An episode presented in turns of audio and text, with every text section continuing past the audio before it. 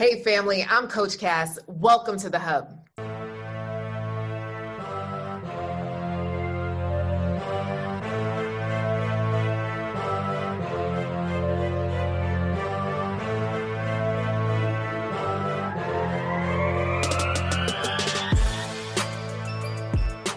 Hey, family, welcome back. And I am currently in Jamaica. I am literally looking at the ocean. And I had to do this podcast episode to say what's up to all of you. So hopefully you could hear me well and it's not too much of an echo. But we are doing the continuation of Love is Blind. And I just finished catching up on the rest of the season. Wow. Wow. Let's get into it. All right. So we have Nick and Danielle. Now, spoiler alert if you have not watched the end of the season, press pause, go watch it, come back, or just spoiler alert, and then you can know what I'm talking about when you go to watch it. All right. So, Love is Blind on Netflix. That's what we talk about. Last episode was uh, the first five episodes. Um, and then now we're talking about the next five. So, what had happened? right? So we have Nick and Danielle. Nick and Danielle. Danielle has a low self esteem, right? And um, she gets easily flustered. And then Nick, you know, is walking on eggshells while trying to talk to her, right? So she has a fear of Nick leaving her. And then Nick is like, hey, I'm here for you. These two need therapy period. Okay. So they decided to get married, but this is not all going to evaporate because as soon as he says something, she shuts down and vice versa. Also, she still has friends that find it okay to, to dance on the furniture. Listen, you ain't dancing on my furniture, right? So, so there is also going to have to be a conversation about boundaries with friends and people around. Like, yeah, we can have a good time, but don't break my furniture. Like, we're grown-ups okay? So they're definitely going to need ongoing therapy. Actually i think that everyone needs ongoing therapy and support in their relationship marriage etc right? But i really want you to know that um yeah they they can make it and and let's see, right? I'm pretty sure that social media will start to open up about if these people are really still together after this show, because I think they taped it maybe two years ago. So we could actually get up to date intel maybe in the upcoming weeks and months, right? Um, when the reunion happens, they're going to do a reunion. Ooh, oh man, this is good. So, Nick and Danielle, congratulations to you if you specifically are in a relationship or situation where you feel like you can't be yourself or you feel that you always have to walk on eggshells with this person or they're going to absolutely blow up or shut down i would normally say no do not get in a relationship with this person because it doesn't get easier it doesn't get better. Like literally if you have all of this tumultuous stuff happening now what's your marriage going to look like? All right so moving on. Then we have Shayne and natalie two opposite ends Asian American, very conservative, white American, very rowdy, right? So these two got together. She liked him because he was everything she wasn't. So to me, she fantasized about something that she is not. Period. And then he just wanted somebody that saw the goodness in him that he cannot see in himself. So he had a low self esteem and he was more concerned about what she felt about him than anything else. So what happened the night before their wedding is that she said, Hey, have you been drinking a lot? And then he blew up to say, You know what? I hate you and you're the worst person in my life. Listen, fam, if you're dating someone, be careful with your words because you can never eat them. You can never take away that hurt. Someone may forgive you, but they will never forget how you made them feel, right? So you have to be very careful of these blowups and these things that you say to the person that you say you want to be with period. I don't care if it's your ex or anything. You really shouldn't talk to people like that. You made your you made your choice. You made your decision of who you wanted to be with. So I invite you to always be strong in your decision making when it comes to relationships. And if you find that you hate the person that you are around the person that you're dating, this isn't this isn't the person for you, right? This isn't it. So we want to we want to look at Shayne and Natalie. Uh, Shayne said yes and I think that was just because he was in front of people and she chose him more than anything, right? Really, I think that's why he said yes. knowing that he was an a-hole the night before, uh, trying to save face. And then Natalie said no. She said no, because the dude went off on her the night before their wedding. You don't do that.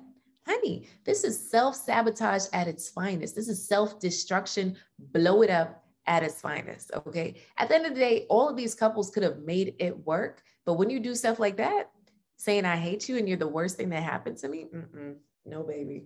Natalie, good job, sweetheart.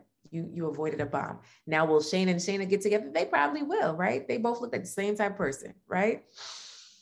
Good luck with that. Anyway, so moving on. Who else do we have? Deeps, Deepti and Shake, Abhishek, right? So two Indian rooted people who didn't accept their roots before, right? They were dating people outside of their race, white people only, right? So it's different if you're like, oh, I date everybody, but literally their preference was a white person, even though they were of Indian heritage. So to me, that says, hey, I'm not okay with myself, right? If I only find a preference in this one race of person, right? And that race is not mine, right? Okay. So they decided to walk down the aisle, have a traditional Indian wedding, but over and over again, Shake couldn't find himself attracted to Deepti. He said she reminded him of his auntie you don't want to look at your spouse and say, Ooh, auntie vibes. No. And I talk to my clients about this all the time. Like, it's nice to have somebody nice, somebody consistent, somebody that'll have your back. But then if there's no attraction, that's going to be really rough, period. Now, yes, you can still teach someone how to please you. Yes, arranged marriages can work, but you know, that's a hump you're going to have to get over. And it's a rough hump if he literally was not attracted to this woman. So I would not be surprised if he ended up with someone blonde hair and blue dye, right? And there's nothing wrong with that, but literally it was going against the grain of what he's attracted to to marry Deepti. Now, what I say, shout out to Deepti, she said, look, boo, I'm worth more than that. So because you can't figure yourself out, guess what? I figured it out for us. I'm not going to force something that obviously you don't want. I deserve someone who wants me for me as is. This girl is doing well in her career, family oriented, gorgeous. Okay. So bye bye, Abhishek. Mm. High five, DT. High five. Yes. Okay. Sal and Mal. Sal y Mal. Salvador y Mallory. Mallory's family was not on board. So for Hispanic culture, that's really tough, right? Because their families are really important. And the fact that Sal, that Mallory's mother couldn't give a blessing, I don't think Sal could really get past that, right? And on top of that, he knew she really liked Jarrette better. Hmm? Hmm? So all of that, plus some something about an ex-girlfriend or something coming into the mix, really upset that he was ma- marrying Mallory. All of that all together, I think it kind of messed things up. And with all of that, he had to say goodbye. So Sal said goodbye to Mallory. She was going to choose it anyway. And I think in a lot of these situations, depending on who went first, the other person would have went with it. But when you say no, you cut out all opportunity for the other person to speak up.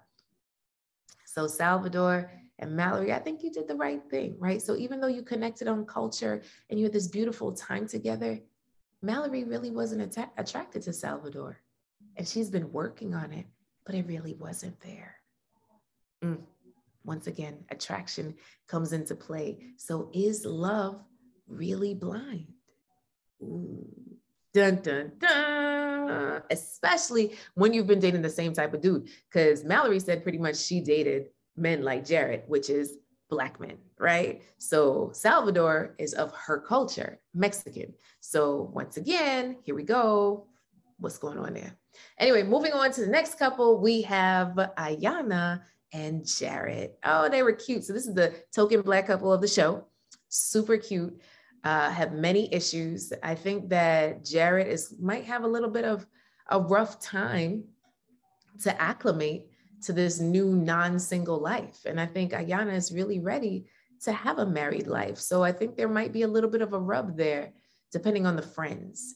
And that's why it's so important to be in the right community, which is why I even started the Real Love Network, right? To be in a community that celebrates love and wants you to grow in love, right? From single to soulmate and beyond. And it's important to surround yourself with now married couples as well, right? So, yes, you can have single friends, but I'm gonna need you to get some married friends that do what married people do that won't get you in trouble. You go out with your single friends on Saturday night when you're married and uh, what's going on, right? Are they drinking into a stupor? Are they getting you into trouble? You have to look at what that lifestyle is and you have to say no more. Now, Jarrette is saying that he's going to make a change. I think his daddy is going to keep him on task. Yeah, that pastor don't play. Okay. So I'm thinking that Jarrette's daddy will help. And then Iyanna's mama and daddy, they look real young, right?